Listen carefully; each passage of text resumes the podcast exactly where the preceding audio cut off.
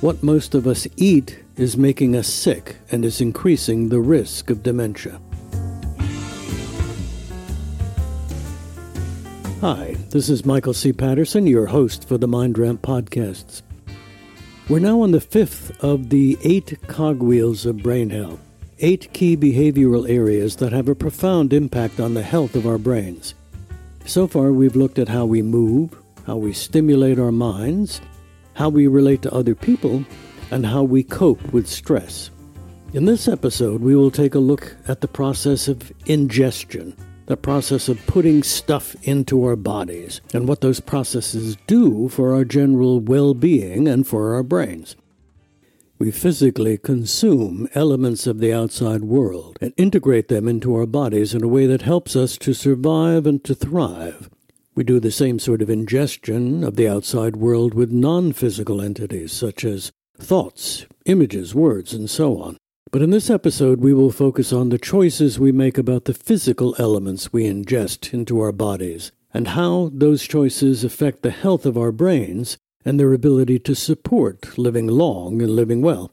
The key point is that the health of our body and brain is hugely affected by what we consume, by eating and drinking, as well as what we breathe into our lungs. In short, what most of us eat is making us sick and is increasing the risk of dementia.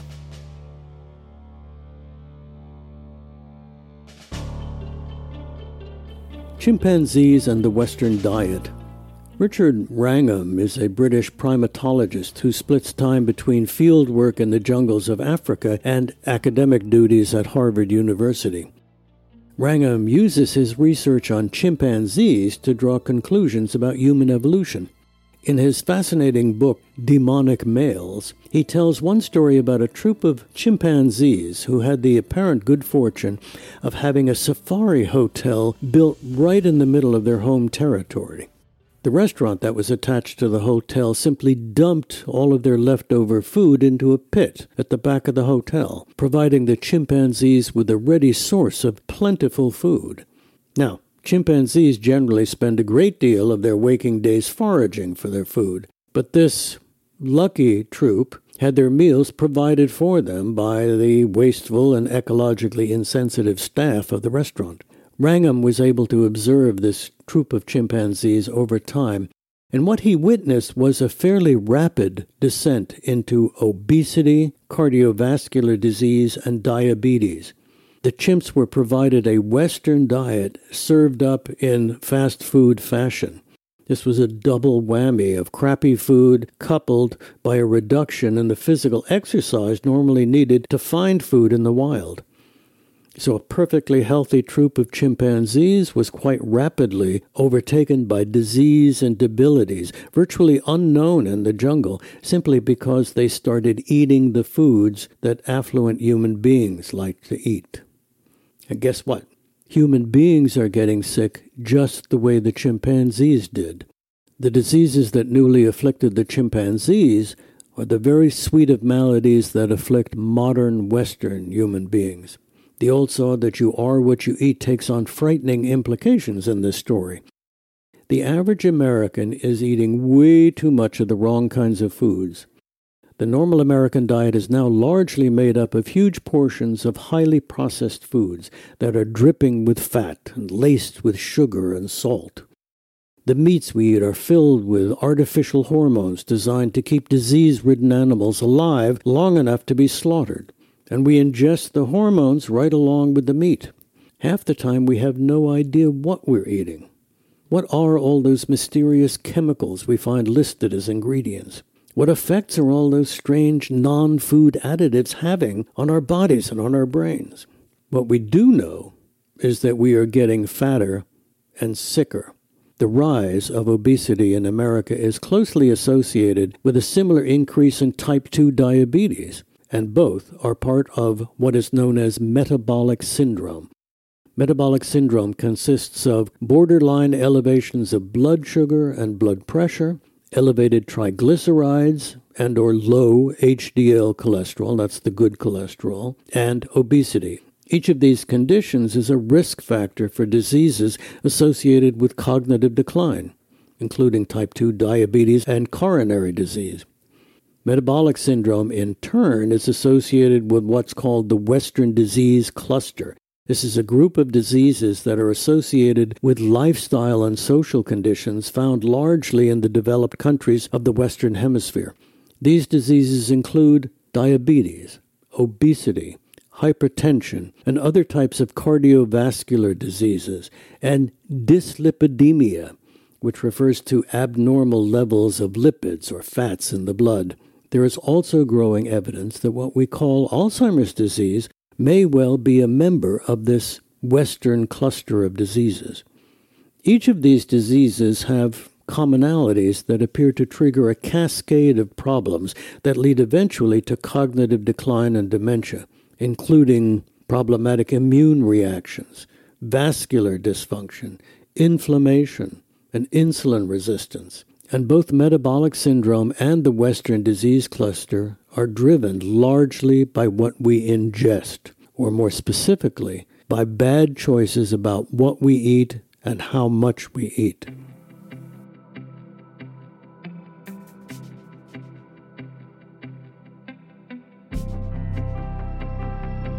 One of the best books I've read about food and the brain is called Brain Food The Surprising Science of Eating for Cognitive Power. It's by Lisa Mosconi, who is the Associate Director of the Alzheimer's Prevention Clinic at Weill Cornell Medical College. She founded and directed the Nutrition and Brain Fitness Lab at NYU School of Medicine.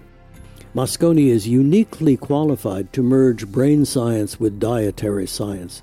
She holds a dual PhD degree in neuroscience and nuclear medicine and is board certified as an integrative nutritionist and a holistic healthcare practitioner. In her book, Mosconi states that recent research breakthroughs, quote, have radically changed our understanding of aging and disease by showing that the brain changes leading to dementia unfold over decades. She goes on to say that, quote, many genetic, lifestyle, and environmental factors can potentially damage the brain while one is still young, triggering a cascade of pathological events that ultimately lead to cognitive deterioration, end quote. Further, research is making clear that behavior and lifestyle changes, like the ones we represented by the cogwheels of brain health, can slow down or even halt progression of dementia. Eating for your brain, being smart about what we ingest, can be a powerful way to prevent premature aging and cognitive decline. Mosconi says the newly discovered dietary strategies to prevent Alzheimer's are also those that optimize cognitive health overall over the course of a lifetime with benefits across the board. End quote. More than that, eating for your brain can help you achieve what she calls peak performance in every part of your life. End quote.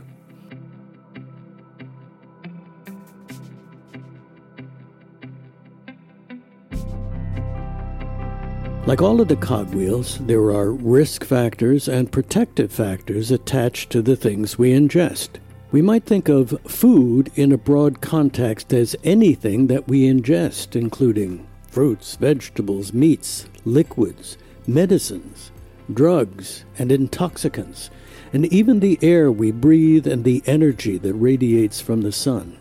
In other words, think of your diet as including anything and everything you put in your mouth and swallow, everything that you breathe into your lungs, and everything that you allow to seep through the pores of your skin. It would include anything that is injected into your body with a syringe, be that medication or recreational drugs. Ultimately, the chemical constituents of what we introduce into our bodies get into our bloodstream and are transported throughout our body. These chemicals have the ability to affect every cell in our body. In his book, Your Brain on Food How Chemicals Control Your Thoughts and Feelings, Gary Wenk of Ohio State University makes the point that, quote, anything you consume, the drugs you take, the foods you eat, can affect how your neurons behave and subsequently how you think and feel. The substances we ingest get broken down into chemicals that make their way into our bloodstream, which transports them throughout our body and up into our brains. Many of these chemicals are quite similar to the neurochemicals that regulate the activation of neurons and glial cells in our brain. Some mimic the activity of neurochemicals and in so doing trigger specific brain reactions. Others affect the levels of neurotransmitters, either ramping up the response or inhibiting it. Take one very familiar mind altering substance that we ingest coffee.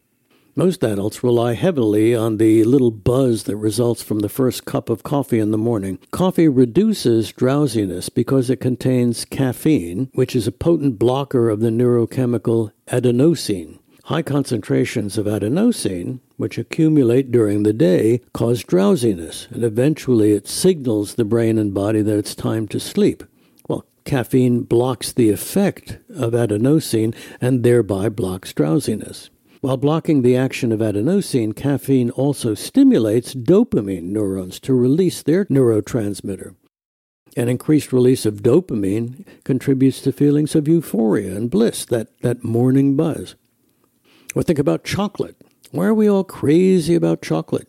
Chocolate contains an array of psychoactive compounds that contribute to our sense of euphoria, including fats that may release endogenous opiates.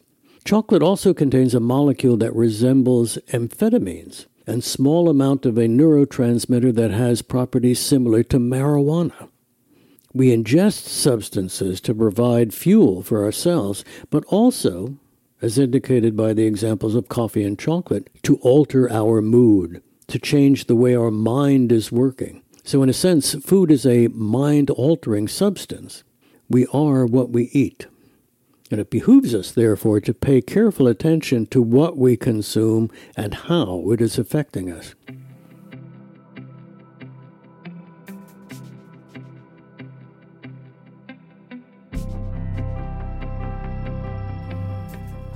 So, what, what foods are good for our brain? Let's start with water. Good clean water is essential to our health and to the proper functioning of our brains. Two, oxygen. We all know we need oxygen, nice, unpolluted air. And the problem is that unpolluted air is becoming harder to come by. So it's incredibly important that we breathe through our nose so that we filter out as much of the toxins and junk as we possibly can. Whole foods. Most of the products on the grocery shelves are highly processed foods that are full of chemical additives. It's clearly better to eat an apple than an apple like product. Human beings have co evolved with the real foods that we need to regularly eat plants and a little bit of meat. There is a consensus among most health advocates that a plant based diet, lots of fruits, vegetables, and whole grains, is the healthy, brainy choice consistently, the populations that live the longest and the healthiest eat plant based diets and only have meat occasionally, once a week, or on special occasions, or very small portions. Protein obviously is an important part of a balanced diet, but we don't need to eat as much as we usually do. Uh, and there are good sources of non meat proteins like egg, milk, cheese, soy, quinoa. It's also important to eat clean meat that is free of antibiotics and lean meat that is low in fat levels. Foods that are high in omega 3 fatty acids are important. Fats are essential to our diet. We need two kinds of fats that are called omega 6 and omega 3 fatty acids, and they need to be in a balance of about 4 omega 6s to every 1 omega 3. The problem is that our modern diet is out of whack, providing way too much omega 6 at a ratio that may well be above 20 omega 6 for every 1 omega 3. Processed foods contain too much omega 6 and not enough omega 3. So, to get back to the proper balance, we have to cut down on the ingestion of omega 6 by eliminating or cutting back on processed foods, deep fried foods, and we need to eat a lot more foods that are high in omega 3 fatty acids, foods like salmon, nuts, olive and canola oil, flax seeds. We also want to eat foods that are high in antioxidants. When oxygen is metabolized, the chemical reaction releases an electron, an oxidant called a free radical. These free radicals have the dangerous habit of getting attached to other molecules and disrupting their proper function. Fortunately, the body produces antioxidants that mop up the free radicals and dispose of them before they do harm. The problem is that stress on the body causes overproduction of free radicals and a decrease in natural antioxidants. Consequently, we need to make sure we eat foods uh, such as brightly colored fruits and certain fish and nuts that are high in antioxidants that can supplement our natural protections.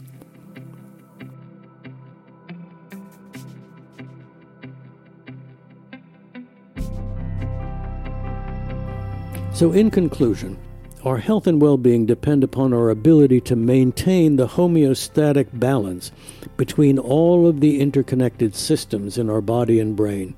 A huge percentage of this balancing act is devoted to regulating the interaction between the outside world and the universe that exists within our body.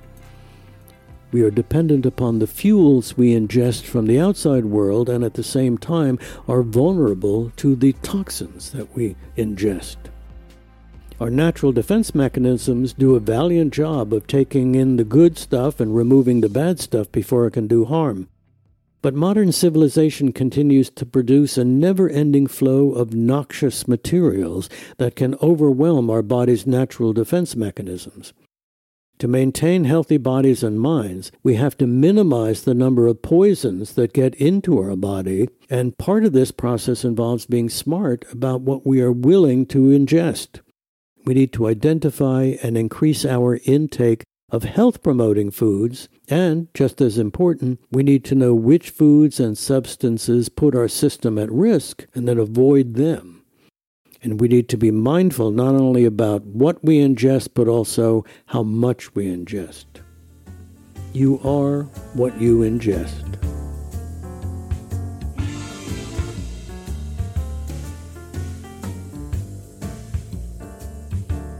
If this is the first Cogwheel episode you have listened to, remember to circle back and listen to the introductory session so that you understand how we use all of the cogwheels to protect your brain from decline, damage, and dementia. These and many more podcasts are available for free on the podcast page of our website at mindramp.org. M I N D R A M P dot O-R-G. We would love to work with you or your organization to expand your understanding of the power we all have to protect our brains and sharpen our mental powers. So please contact us if you want to learn more about our education programs, training workshops, and our brain health coaching practices for both groups and individuals. There is a contact page on our website, as well as a link to a scheduling app that enables you to schedule a meeting with either me or my colleague Roger Anunsen. But above all, we hope that these podcasts encourage you to do whatever you can right now to enhance your chances of achieving qualongevity, your ability to live long and to live well.